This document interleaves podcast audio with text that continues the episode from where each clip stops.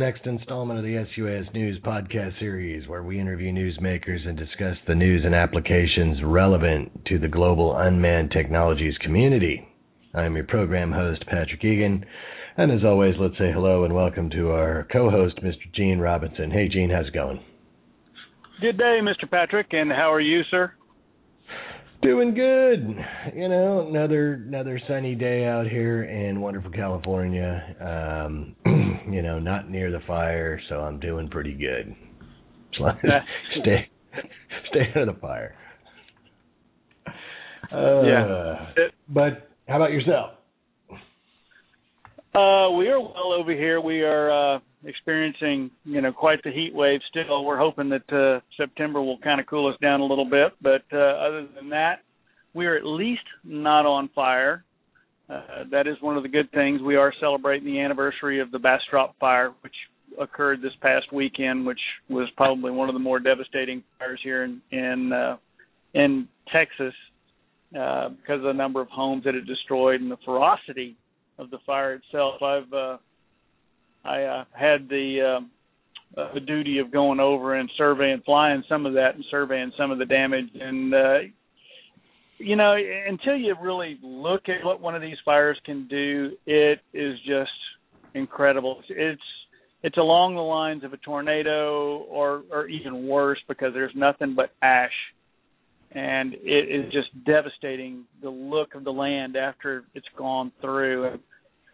I just can't imagine what the Yosemite fire looks like from even a mile away because the pictures that I've seen from the ground with flames hundreds of feet in the air just are incredible. But it's it's good that we're now seeing some positive use. I mean, that's we always ask about things that that catch your eye at the at the beginning of the show and the fact that they are using an unmanned aircraft, and it is the P word, it is the Predator, and it is a military asset. But uh, by golly, it's it's getting out there and it's doing some good because, as I understand it, the commanders are able to see the video real time now, which is mm. something that hasn't been available to them in the past. It is good. Um, you know, the uh, I still think that the the cost per hour thing is prohibitive, but hey, uh, let's let's do it. Let's uh, let's use one of these things for some good. Let's see what we get out of it. And uh, really, it took, uh, you know, I guess better late than never. I don't want to be in Eeyore again. well, you know, uh, given given that uh, a military operation, I don't care what you say, is going to be more expensive than a commercial civilian operation. That's just the way it works.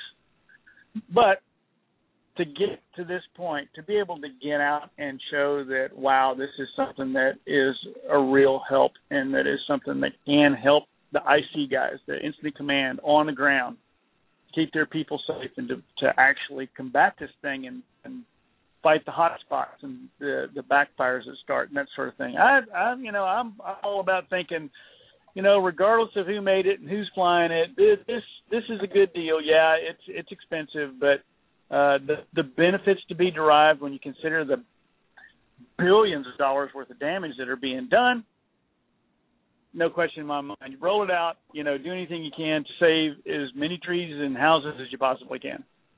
Right, right. So yeah, it's a good overall. It's a, I'm going to put it in the positive column for sure. So, all right. Well, moving along. Today's because uh, that is good news. We'll have to see what comes out of it. I'm sure we'll be talking about more about that in the future. But uh, oh, yeah. Let's uh, let's bring on today. We're going to talk to three of the people behind the Drone and the Aerial Robotics Conference, or, DA- or DARC, as it is being called, and we have Conference Director Ben Moskowitz, Christopher Wong, and Director of Research uh, Leah Rosen. So we're going to bring them on, and uh, we're going to have them discuss a little bit about the. Um, discuss a little about the conference. So I think you know what we'll do first is uh, we'll do it in order here, and we'll bring on uh, Ben Moskowitz first. And I was wondering, Ben, are you there? First off, do we have Ben or no Ben? Sounds like we don't have Ben. Okay, how about Christopher? Christopher Wong, you out there? Yeah. Hey, can you hear me, Pat? I can hear you. I can hear you now. Um, How you doing? Ben is actually going to jump on in just one second here. I got to just forward him the uh, the uh, the number real quick. okay.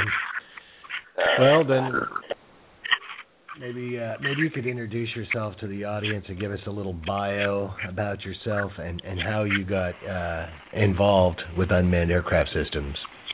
Yeah, absolutely. And, and just first, thank you so much, Patrick, for having us today. We really appreciate it. Um, Sure. uh, I'm I'm Christopher Wong. I'm the executive director of the Engelberg Center on Innovation Law and Policy, uh, which is a at NYU School of Law that focuses on uh, issues that are generally associated with innovation. Um, and so, what we particularly focus on um, things like intellectual property. Um, we have a strong focus in competition and a very strong focus in information law, so things like privacy um, and surveillance. And so that's sort of um, how I guess.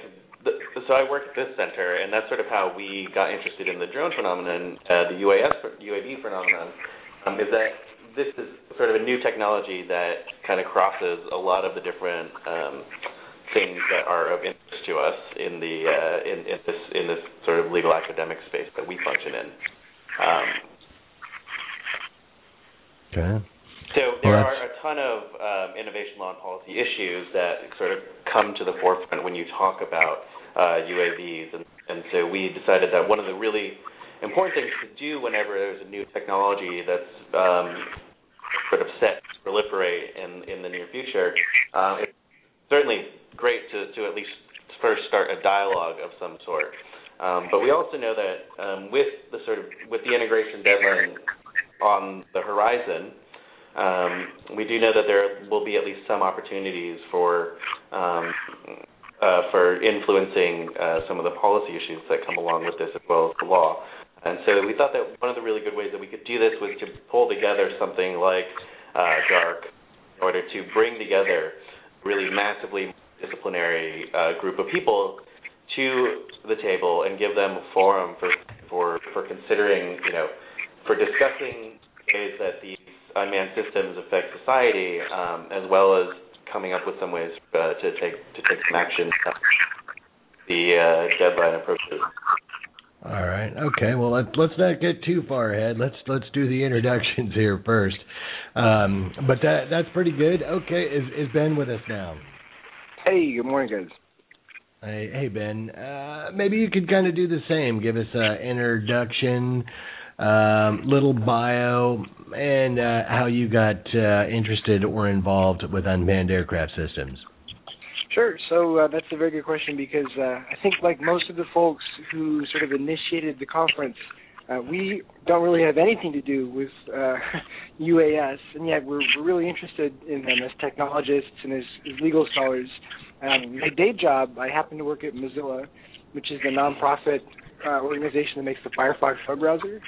Um, Mhm. And I'm also involved in some uh, sort of uh, legal scholarship. I, I have uh, kind of a personal history of doing technology advocacy, um, and I guess like Chris was just explaining, uh, I mean, we've all been reading about UAS in the news, and uh, you know, uh, we've we've built you know small hobby quadcopters just sort of out of interest, and we all see the potential for UAS to uh, you know really change the way that a lot of industries work, uh, but also to upend some of the balance the balance of rights that we have uh, in certain places. So we, we look at the essential interests that people have um, in, in privacy, and you know, obviously that can be a bit of a red herring when you talk about UAS. But at the same time, uh, there's a whole history of legislation and regulation and jurisprudence around how privacy works and how we balance people's interests in privacy.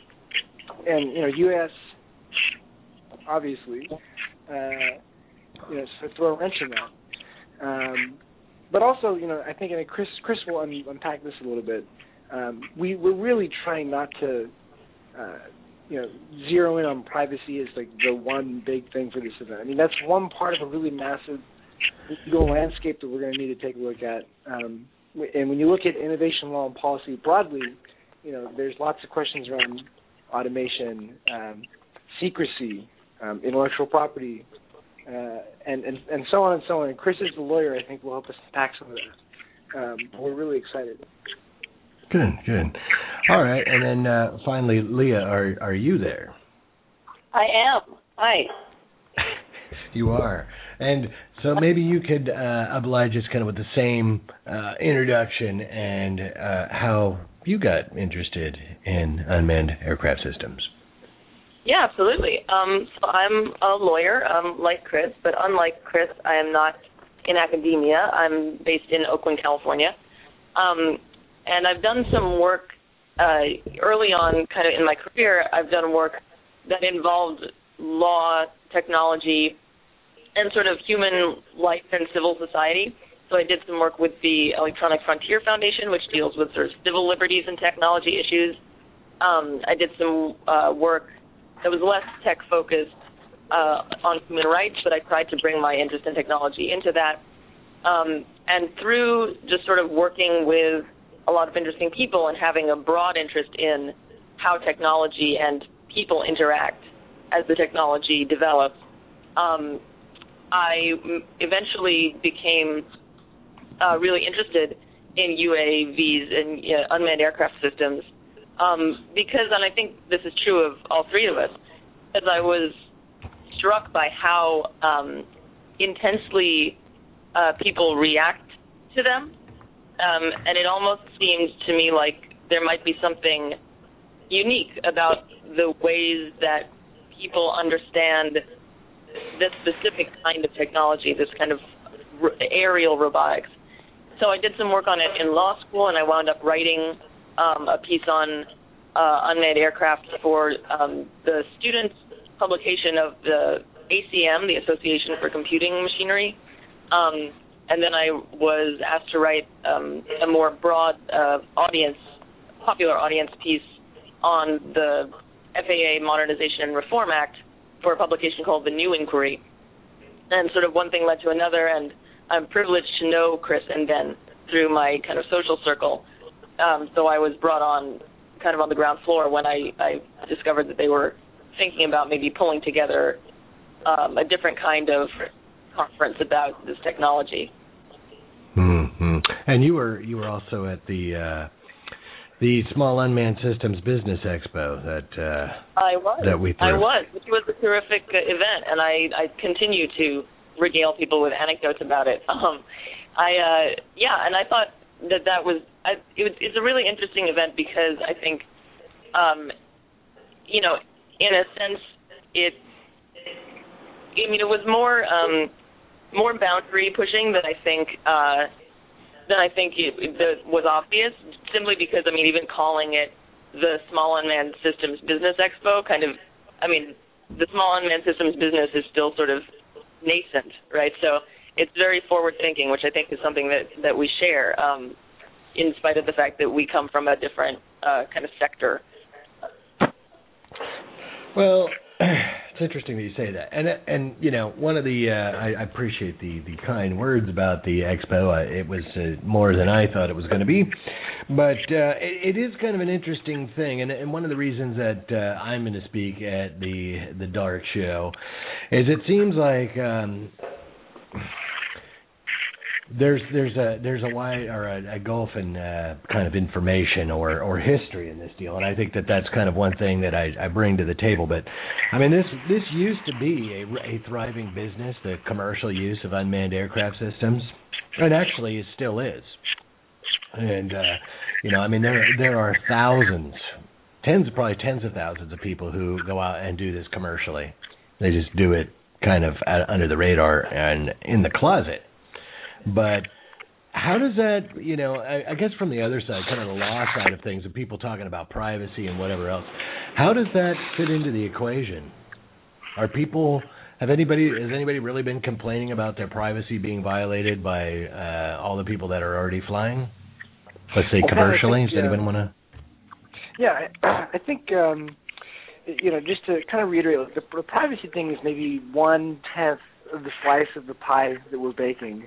Um, you know, we're, we're sort of taking a long range view Um, and, and it's, sort of a think tank, right? So DARC is a bit of a think tank where we're saying, let's get the people manufacturing UAS, uh, let's get the people flying UAS, uh, let's get the people drafting the regulatory and legal frameworks for UAS, um, and you know, let's look at the next 10, 15, maybe even 50 or 100 years of automation and, and, and UAS. And so um, we're we're going to avoid, to the extent possible, kind of pigeonholing on, you know, well, you know, is someone going to be snooping on me in my backyard or through my window? Because I think you're totally right that that's a red herring. Um, you know, but at the same time, th- there are questions around the First Amendment that need to be ironed out, right? And so, like, we're really interested in drone journalism, and when you start to drill down on, on what a drone journalist is and what the protocol for doing drone journalism should be, you know, and what happens when you get the shot and how do you get the shot, and you know, is is there a duty of care around ethics or you know, should the operator and the journalist be two different people? You know, should the should the drone journalist ever be the guy flying the UAS? You know, because maybe that puts people um, in a weird and, and awkward and unethical position. So it's not it's not like we want to get a whole bunch of smart people in a room, you know, 500 smart people in a room, and waste their time on, well, you know, is this going to invade my privacy? But we really do want to look at um, some of the specific questions that may have been unexamined or, or need more attention. Hmm. And Uh, I think I- draw. Oh, go ahead. Oh no, go ahead. No, you finish your thought there. Yeah, I, I just wanted to also say, you know, you're you're totally right. One of the things that we're hoping to do in the event is to get uh, you know people who have a legacy, you know, of, of working in this space, and to tell that story.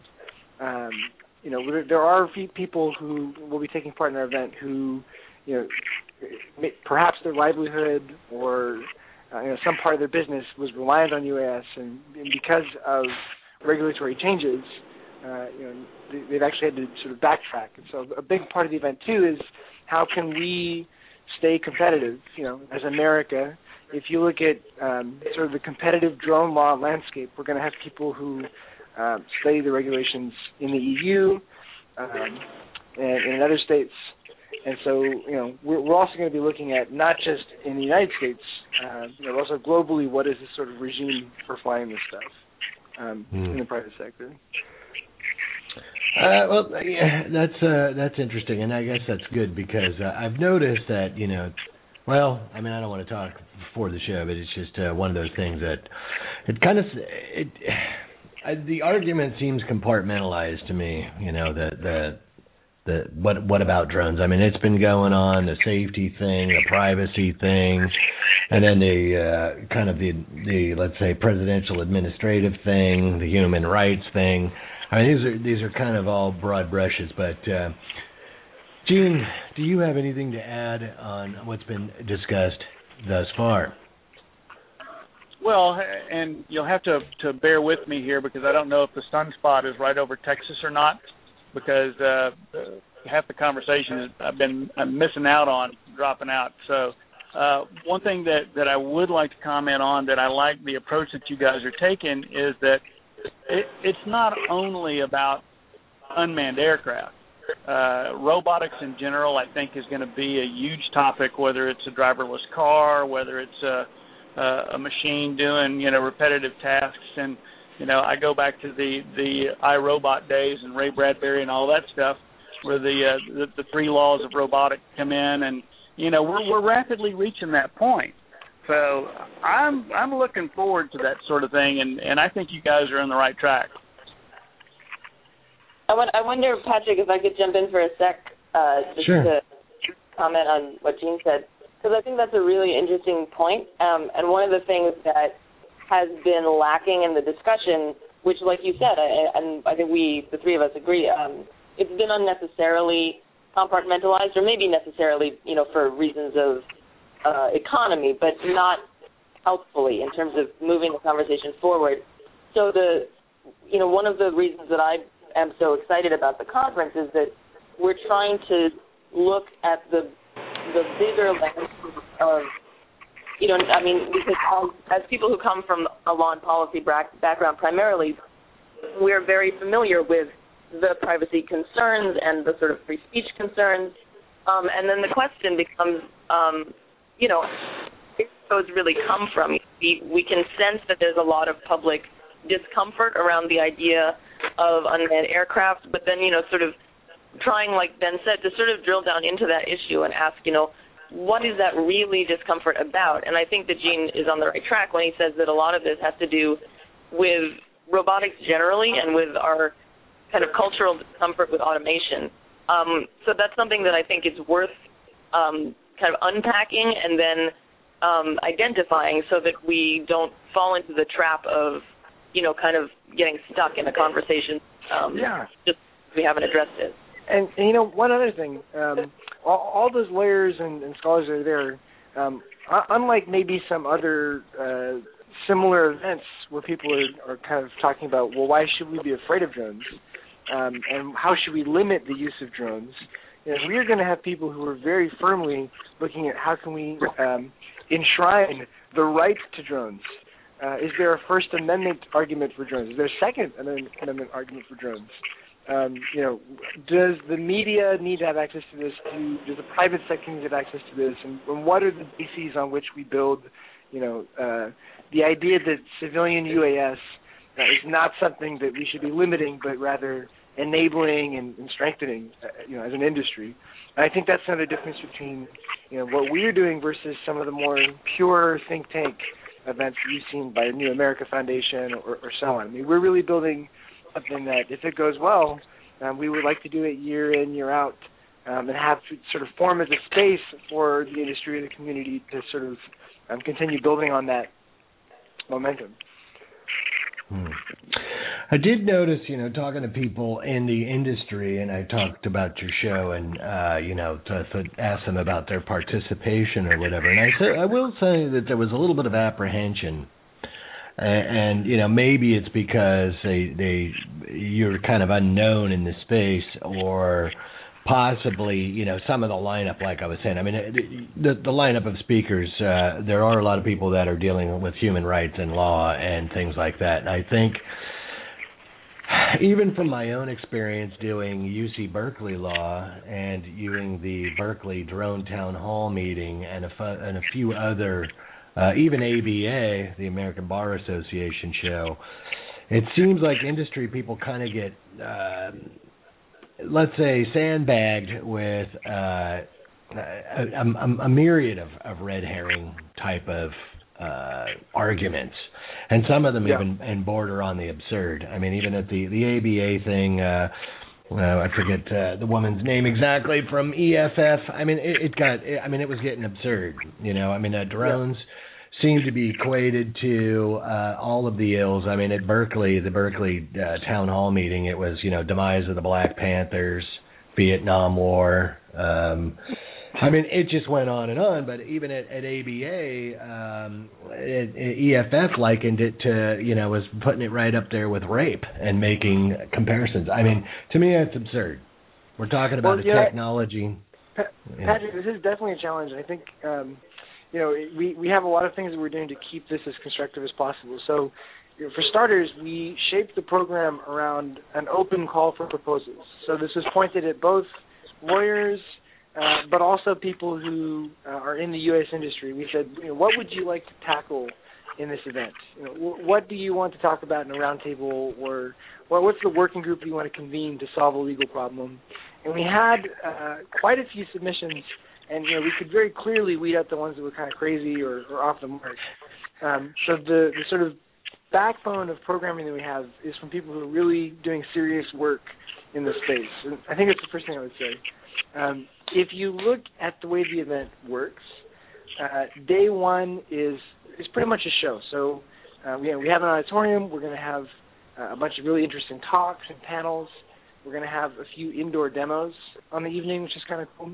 Um, the second day of the conference is nothing at all like that. So we won't have a stage where people are sort of in an auditorium watching, um, but we'll have six or seven concurrent sessions going all day, um, kind of like a bigger uh, industry conference. But uh, instead of coming in and watching a panel on safety, for instance, um, and what the safety concerns are, uh, you know, and how um, sense and aid will be implemented and so on, you'll be sitting in a roundtable uh, you know, actually interactively engaging in an effort to draft a best practices guide for that, or uh, an article that will explain to, to laymen what's happening, uh, or some other sort of tangible output. So the second day of the conference is much more like a think tank in that people are working together on things like this rather than just blabbing, right? We, this is really a doing, you know, hacking, not hacking kind of environment.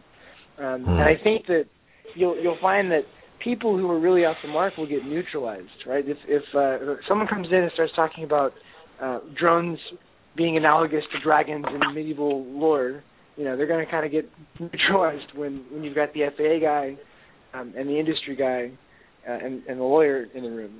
So I think that's that's sort of what we're counting on, and um, and we're, we're trying to build a serious space here. Did you get uh, you have participation from the FAA? Is someone coming? Uh, we're still working on it. We've been, we've had a lot of talks with folks at at uh, at the Department of Transportation about it, and actually um, this ties in to the point you're making about about industry and uh, the way that these kinds of things are viewed. Um, typically, um, you know, one of the one of the big criticisms is that we are, you know, potentially looking too academic and too civil libertarian. Um, and so, you know, what Ben is describing is is sort of a uh, a very purposeful design that we've we've tried to undertake um, in order to create a much better uh, uh, a much better sort of uh, experience for people. You know, what we, especially you know, from speaking for myself, um, as a legal academic, you know, we tend to look at these sorts of opportunities for for changing policy through a very uh, narrow academic uh, lens. Um, and so, you know, one of the really interesting things and one of the things about DARC that I'm very excited about is is this idea that we will bring together uh, so many different voices. And so, while we haven't announced anyone from the FAA just yet, you know, we are we are you know we've confirmed um, Robbie Hood from NOAA. Um, we've got a few folks from from NASA coming. Um, obviously, our uh, our keynote speaker is Vijay Kumar, who is speaking on his own behalf, um, but you know, and uh, is on leave from his uh, UPenn uh, professorship as the uh, director of uh, robotics and cyber physical systems at the White House OSTP. And so we're very serious about trying to create a very interdisciplinary space for all of this to happen. We don't want um, you know, we don't want these working groups and these workshops and these roundtables to, you know, we want them. We don't want them to reflect what we within like academia um, and what civil libertarians are really concerned about without addressing you know what are the sort of practicalities that we can and what are the practical issues and perspectives that you can bring in um, by including people that are part of industry? And so we're we're working hard on trying to do that right now. Yeah and if and if i could jump in just uh, just one more time just to to point something out. Is uh, has been really interesting just in organizing the conference with Chris and Ben. Um, I feel as though, and this is something, Patrick, that I think you and I have, have talked about once or twice as well, that uh, increasingly what I see is that there's a there's a real cultural divide between the sort of academia that we, I suppose, represent, which you know accounts, I think, reasonably for a lot of the industry um, kind of uncertainty about our event, um, so there's a big cultural divide between that kind of world and the and industry, um, and yet, especially after going to the Small Unmanned Systems Business Expo, I really think that if you know if we can sort of think through the the uncomfortable topics of conversation, which include things like privacy and the First Amendment, and it's not so much because I don't think that it's really that we all totally disagree. I think that there's just big, complicated questions that are hard, and I think that ultimately the the entrepreneurial side of the of the UAV world and the kind of civil libertarian side actually actually have very similar interests at heart. I think that for the most part, at least the people that Ben and Chris and I have convened to come to the conference and be part of our network of sort of legal minds, um, we're all people who are really invested in a future that enables us to access the promise of this technology without violating the the things that people in civil society really find uh, important to maintain. And so, you know, one of the reasons that we want to foster the conversation is just to sort of bring to the forefront that if we work together to figure out what you know, to figure out what is making people uncomfortable, what we can do on a practical technical level and what we can't, all these kinds of things, just get them on the table, um, then I think right. that our our interests are very similar. Well, I, and I would agree with that, but you know, one thing that that the anti-drone message of saying, like, you know, there's this gentleman from the Foundation of Fundamental Rights, okay, and and it is true that you know there there are people uh, that get killed by drones or whatever, but that's not really a drone problem. That's more of a you know. Uh, an administrative problem. Um, you know, as far as I see it, I mean, the drone manufacturer is not saying, you know, hey, let's let's uh, let's put these folks on the kill chain. That's the president. Yeah. So sometimes, I mean, I get de- defensive about that because it's not really the drone's fault. You're blaming the drone, or not you personally, but the the drone. The la- the blame is being laid on the drone, and it's misplaced because it's it's the president of the United States that signs off on the kill list. So I, I get my hackles get up a little bit. Anybody want to comment on that? I mean, I'm happy to. I think. I mean, I think that that is something that that we've we've seen a lot in organizing the conference, and and it's completely understandable, right? And it's reasonable to, that people from industry um, and you know people who are who are drone um, enthusiasts, people who are really into the um, the the technology, uh, are frustrated when they're the conversations that they have end up being conversations about things that are far outside their purview, like U.S. foreign policy or the morality of war, um, which are really the bigger issues um, when you talk about something. For example, like the targeted killing program. That's not really, you know, uh, about drone manufacture or drone business. It's, you know, it's really about whether or not it's okay to do that, and that's outside the purview of our conference for sure. Um, and I just want to briefly address the presence of, of um, Shahzad Akbar, who is the lawyer you mentioned from the Foundation for Fundamental Rights, because uh, I invited him and he's on a panel I'm organizing, so I can speak to why he's there and what he'll be talking about. Um, and that's, I mean, I, I'm, I'm willing to take kind of take the responsibility for this one and shoulder it because I know that that particular panel is titled "Life Under Drones" probably raises a lot of red flags for folks in industry who don't want to get stuck, uh, you know, you know, in a position in an impossible position where they, you know, are being accused of of, of things that they may or may not even be involved with, and all of these Right. issues about foreign policy are getting collapsed into the question of aerial robotics. Um, but the goal of that panel for me was to try to, and, and it's an ambitious goal, was to try to uh, illustrate that when we think about the future of civilian drone application, when we think about the future of living in a world where there are lots of UAVs in the sky, unmanned aerial systems are being used by a number of different, probably, you know, ap- applications that we can't even uh, anticipate right now, much like most other technologies. Um, you know, then it's it's it's worth it to think about um, what evidence we have, what information today about what that could be like, and for better or for worse, um, I would say for worse, but again, it's not a question that we're going to ask, right?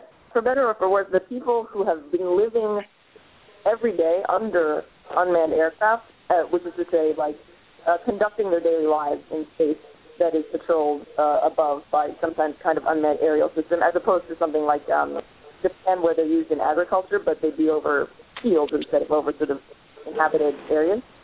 The people who've been living in this space for the longest amount of time are people in Pakistan and Afghanistan, and the UAVs that they've been under have been armed military UAVs.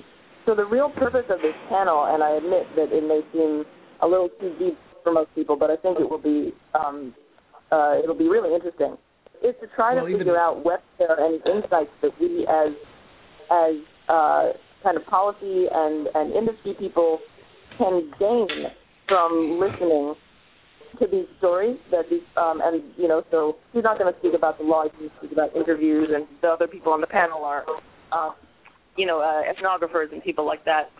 Anything that we can gain that might actually teach us something about how unmanned aerial robotics in the sky affect people uh, you know just in general Yeah, I, I agree. Well, I mean, I don't know if you're going to have any industry people on that panel, but I mean, it, it, you know, as it goes right back to that's that's the policy laid down by the current administration, and it was the policy laid down before the election.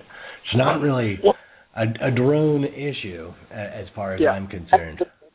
You know, So, so uh, you know, the thing is like you- you're totally right. It's not the targeted killing con. You know, it's not TKCon. It's the Drones and Aerial Robotics Conference.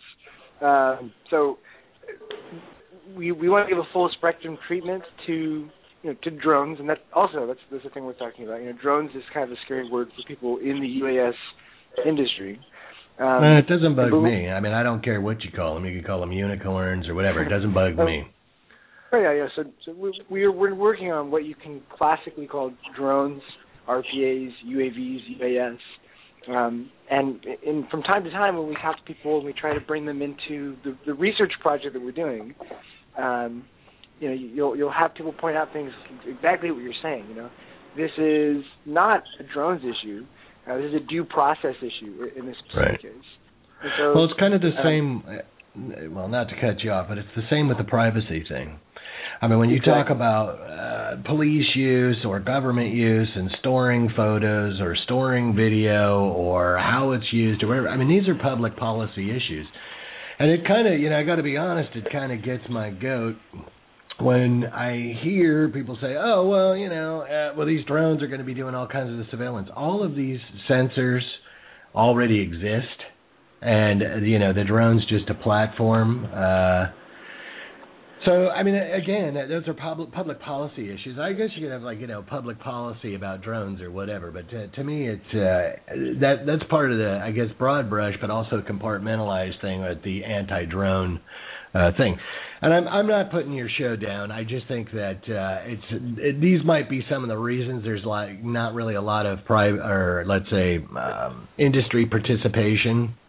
I mean, I don't know, and I, again, I'm not trying to be critical, but I mean, you know, who who else is going to be on this panel? Is it going to be that girl from Tacocopter talking about human rights, or I mean, Yeah, yeah, it's it's it's fair to say that uh, this is a u- one of the only panels, if not the only panel, that touches foreign policy and due process and, and targeted killing. In fact, we had a lot of internal debate whether we would even have this panel. You know, we have something like 12 panels and 24 other sessions, and you know, we had to really think: well, are we going to do this? Are we actually going to like open the door for people to talk about this? And the decision we made with respect to this one particular panel about targeted killing is can't possibly give a full spectrum treatment to drones as a phenomenon if we don't acknowledge that, you know, in the public, in the zeitgeist, this is what most people associate them with. Um, so it should add up to, you know, the bigger sort of serious policy conversation of do we need uh, you know, a new set of laws and frameworks to govern drones, or, and this is, I think, our hunch in a lot of cases, do the existing laws and policies map pretty well to drones, and you know, can we identify the places where they don't and, and fix them? So this is a really constructive um, sort of event, and we may be able to provide some examples of what's unique and specific to drones. I think.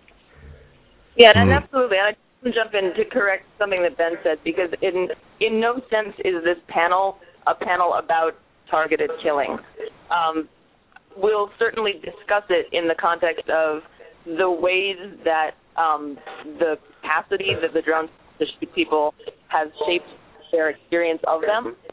But uh, we're going to be speaking specifically um, and on a very kind of granular level about what it's like for ordinary people in these areas to to live with this technology, um, and we'll try to see if we can parse out the the military issues. It may be that that we decide that we can't, and and that there aren't too many insights we can gain. But on the off chance that there are, um, so the reason that the panel is is um, constructed the way it is is we have Mr. Akbar, who as an attorney has interviewed many, many people who live in these areas.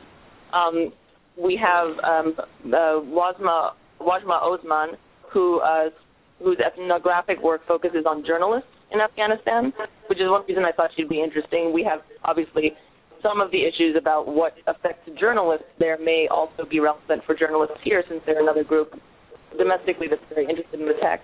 Um, and um, Madiha Tahir, who's looked a lot at um, young people in uh, in the parts of Pakistan that are patrolled by UAVs. So, um, sort of people who have grown up with these things always being present because um, mm-hmm. uh, they've been there for about 10 years. So uh, people between the ages of you know like um, 10 and, and 20, um, you know, young people, and sort of looking at uh, how that may or may not have shaped their understanding um, of of their world, and and so certainly we'll need to mention yeah. that you know for these people these are lethal things, but we're really curious to to know in the in the first person accounts that, that our panelists have, you know, whether there's anything that that points to something bigger than that.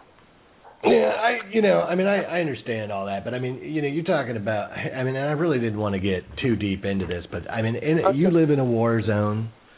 Uh, you know, who gets killed in war zones, you know. Uh, it's an unfortunate thing. Again, pub- this is a administrative policy issue.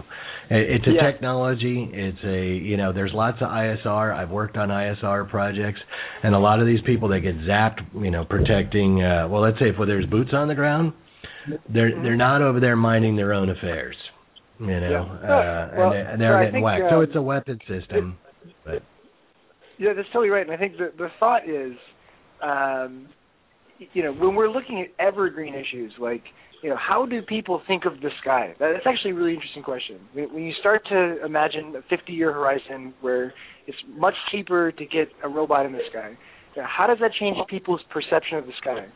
So, if you want to answer that question, I think our idea is you get a legal scholar, and we have someone like Stuart Banner who wrote a book called "Who Owns the Sky," and you know he looks at like the history of crop dusting and farmers questioning you know whether they own the airspace above their real estate. You know, so we have a guy like him who's who's looked into the past. Uh, we have people who have studied satellite reconnaissance. Uh, then we have people who are living under drones, you know, and, and maybe they're not enemy combatants, but in fact, growing up as a five or six or seven year old kid, you know, it, it may change your perception of the sky. And so, the, our idea in the conference with all these things is when we're answering questions like this, or when we're exploring a long range theoretical question like this, you know, we want to get different perspectives on it. Um, and I, I think this is kind of a challenging example of that because it's really charged. It's people in a war zone, and I think that this is going to be one of those very passionate moments in the event. But you know, we're also going to have hmm. very practical moments. So like, um, you know, you look at um, like a very specific legal area of interest is you know FOIA requests, Freedom of Information Act requests. and so you know we have a working group on FOIA and drones, and there's a few dimensions to this. You know, one is you, you can't really know who has UAS um, in law enforcement and in agencies uh, unless you go and file thousands and thousands and thousands of FOIA requests to start to paint a picture uh, mm-hmm. of who does, because there's no definitive list out there. So so one of the one of the projects uh, of the folks coming to the conference is, you know, can we um, kind of build a mosaic of which agencies have UAS and understand how they're using them, right? But another side of the question is, uh, if if agencies and if states and if sort of public institutions start acquiring drones, um, who does that data belong to? Right. So you know, we we as taxpayers paid a lot of money to put weather satellites in place and in fact, the weather satellite data is public domain. Uh, now, if we're going to start flying drones around to monitor hurricanes or stop forest fires or to catch bad guys or whatever, um, when I file a FOIA request to get the data that that publicly owned drone has captured, you know, what should happen? Should I, as a taxpayer, have access to that? And so these aren't really like pro or anti-drone questions. These are these are questions attenuated by drones. Right. Uh, we're going to run long today, but if you guys want to stay on, we'll just keep we'll just keep uh, rolling on. If anybody's got to go, they can go too. Um, but I, I agree with that. The, the FOIA request thing ought to be interesting. It's funny is that uh, request for all the COAs and experimentals and whatever else. I first put in a FOIA request for that back in 2008, and I'm actually still waiting. So you know, I would actually you be. Should jump in. Yeah, well, be interested in, in seeing that one too because actually I've been trying to uh, let's say reach out to EFF or ACLU and you know talk about these issues and also maybe try and work together to get uh, I've I've got a bunch of FOIA requests out there as far as progress reports of the UAPO um, you know, uh, FOIA request for the financials for those offices, the, and you know what happened with the money, who did what, what you know what's going on here, uh, and I've got no, no uh, nothing on any of that really. It's uh, the last thing I did get was the job descriptions for the manager of the UAPO, which is now the UASIO. But anyway, that's another story. I do want to let Gene. Gene, do you want to hop in here? We covered a lot of real estate, and you were silent. Well, the reason I was silent is because I'm having a heck of a time with the connection here. I don't know what the deal is, but uh, uh, I, one of the things that that I kind of the perspective of uh, a drone in a war zone, say for example Pakistan, and the types of uses that we're doing here, we've never espoused weaponizing anything, and we we don't think that that's a, a proper use for drones here at CONUS. And uh, granted, there is a, a sociological study that needs to be done to see what it's like to live under drones, but I, I think it's going to be very much along the same lines of uh, you know surveillance cameras on red lights and that sort of thing. No one has really asked me, you know, how I feel about you know having my picture taken every time I go to the ATM and and ATM and out cash. But I can remember growing up when people were asking those sorts of questions, and it just generally became more acceptable, and nobody asked a thing about it after that. So I think it's a it's a very different perspective from being on the civilian side and being in a war zone. Not only from a technology standpoint, from a social standpoint as well. That's one of the things I wanted to say. Well, and I mean, I understand too. I mean, I I can understand people's apprehension with privacy, but I mean, it just uh, you know with the the NSA thing and but but but nobody has complained about traffic light cameras or you know going down a tollway where they take your your picture you know every mile. Uh, nobody has complained about that. Uh, you know, nobody has really gotten into an uproar over uh, cookies being installed in your computer. I mean, they're a nuisance, yeah, and they, some of them can be malicious, but you know, where's the hue and cry over that? Anybody want to field that one, or is it just? Well, I mean, I, I well, go ahead. I'm sorry. Well, you know, I was just going to quickly say that you know part of that is you know, within the privacy space, within the legal world, we have a concept of what is a reasonable expectation of privacy. Um, mm. And when you talk about things like the cameras that are on the red light, you know, there's a difference between the reasonable expectation of privacy there uh, when you're driving your car in public versus the one uh, where you're in your bedroom and a drone with a camera flies by, right? So what is really interesting about, I mean, particularly in this space, is is is what and Ben touched on this a little bit before. You know, this is about looking at the way that this technology actually transforms some of those concepts. Um, you know, it's about thinking about where, you know, what are the what are the existing sort of regulatory frameworks and law and policy frameworks that govern these kinds of things, and how uh, do unmanned systems actually transform that and change that into something else? And and and you know, by investigating what that gets changed into, you know that's one of the that's that's one of the ways that we can begin to have this conversation about you know how do we need new laws? You know how do the existing laws map onto it? And what are the sort of analogs to to um, and corollaries that we can look at um, when it comes uh, when it comes to this stuff? What, what can we look at in the past? What kind of history of um, you know technological change and the way that we've accepted those things can we look at in the past? And and what can we correct here um, but I mean, there is a there is a, a I think a, a difference between what drones what drones and unmanned um, unmanned systems do that are slightly different from um, you know what happens when you are driving you know when you when you when you're speeding or you run a red light. Yeah. Well, I mean, it's not so much that that I I I see the difference there, but the the impact at the time of their introduction was just as pro- profound and uh, it was just as far-reaching. I'm, I'm not using that as a specific example, you know, as an apples-to-apples comparison. I'm talking oh, about the broader sense. Of, agreeing with Absolutely. you. That, and I think this, you're totally you know, right. One of the things that we've is, noticed, it, I mean, you know, it's, at least for me, wait, wait, wait, one, one at a time. One at a time. but you know, it is it is a, a normative phenomenon, right? Where we think of we have to think about these things and think about the way these technologies transform, you know, specific parts of our lives. And I agree with you. Like these these were probably questions that were asked a while ago.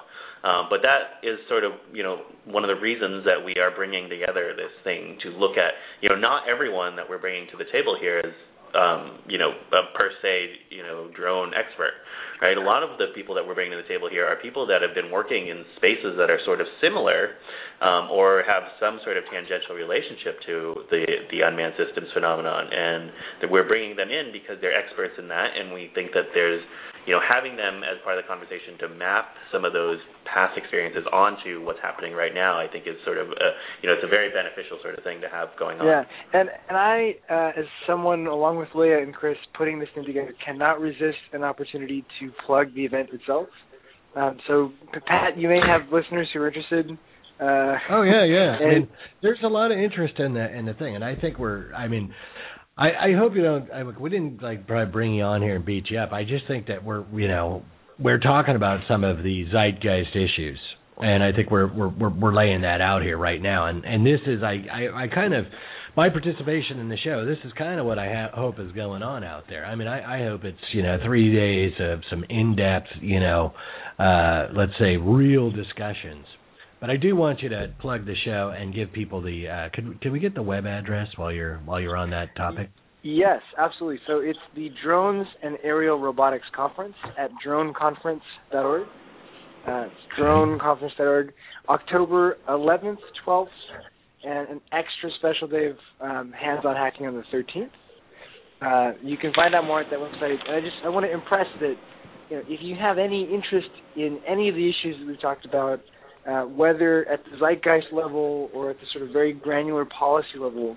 Uh, it's it's really kind of an open and, and, inclusive event. So you can check out the schedule. You can see what's going on. We've got talks, panels, workshops. Um, yeah, it would be a really interesting. It, it, will, and you know, like I said, that's that's one of the reasons I, I I'll be there. I want to participate. I think it's going to be good um, to, to kind of get this out here, and uh, you know, we're trying to give people to, or folks a flavor for what's going to be happening. But uh, Leah, did did you get to say what you wanted to say, or did I cut you off? Oh, it's all right. I was I just I wanted to just say that uh, I mean uh, what you said about having you know real in-depth conversations is I think that's really what we are going for, um, and it's you know I think that there are there's more commonality than maybe uh, most of us think, but there will also be points where everybody disagrees, and that's also great. We're we want to foster just a conversation that's safe and um, and I think what, what Gene said, I just wanted to, to, to piggyback on it and say that something that I noticed, uh, you know, about UAVs that was so fascinating is how present they are in the public's uh, kind of imagination um, in a way that, for example, cameras on ATMs maybe aren't or aren't anymore. So it's actually a way to have that bigger conversation about whether we're okay with, with all of those things.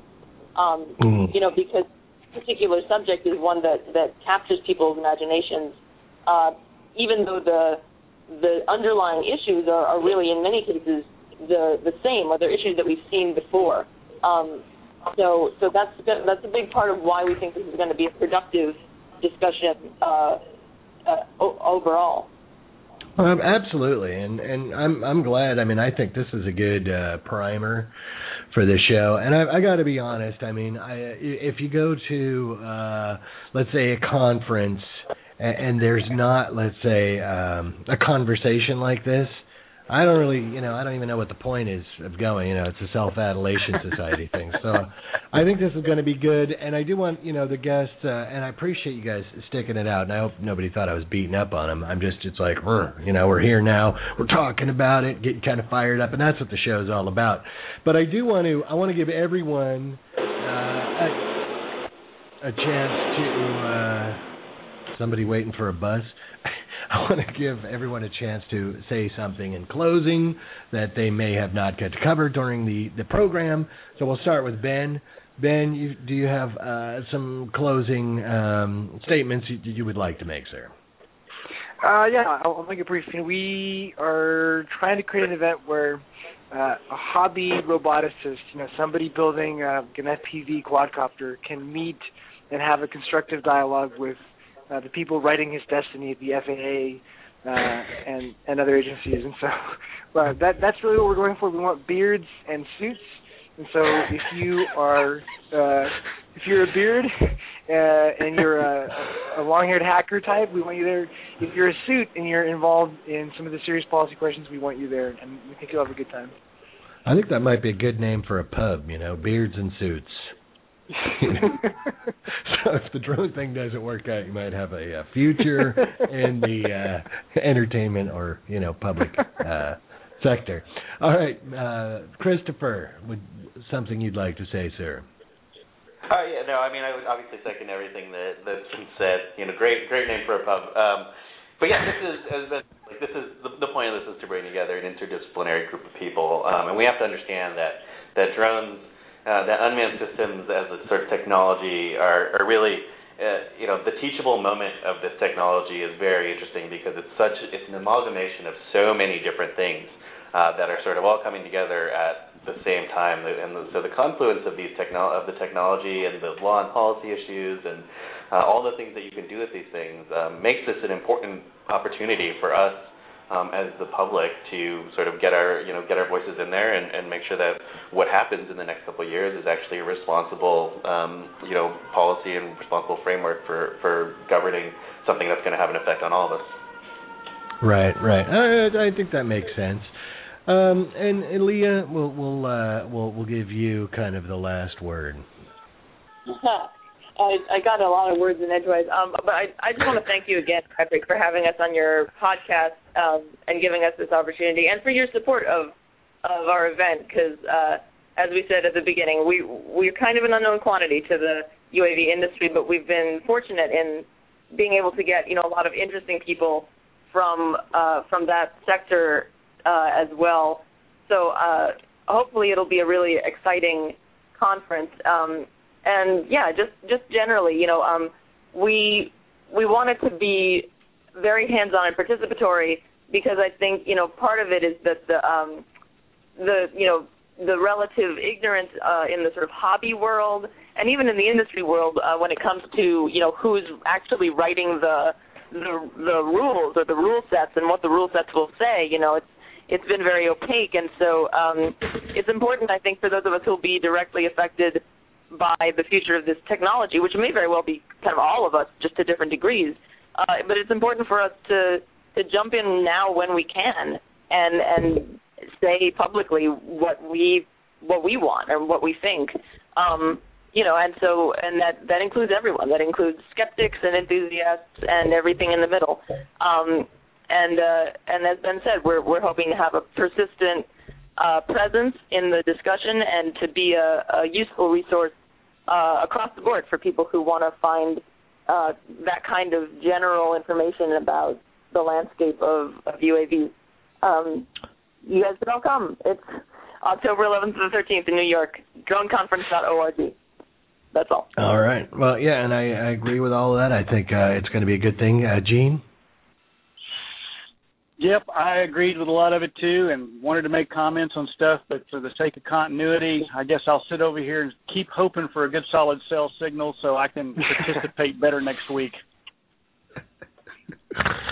Uh, well, you know, sometimes that happens. Technology's great when it's working. Uh, anyway, yep. I I, uh, I think this was a very productive uh, conversation. I think it uh, gives something for people to really think about, and I would suggest that you come on out to DARC and listen to what uh, what what's going to be talked about, and and hopefully participate in the conversation like I said, that's why I'm going to be there. I, I hope to, uh, you know, dispel some, let's say, some ill will or wrong feelings or whatever. We'll see what we can do. But anyway, that's all we have time for this week. We'll we'll hear everyone next week.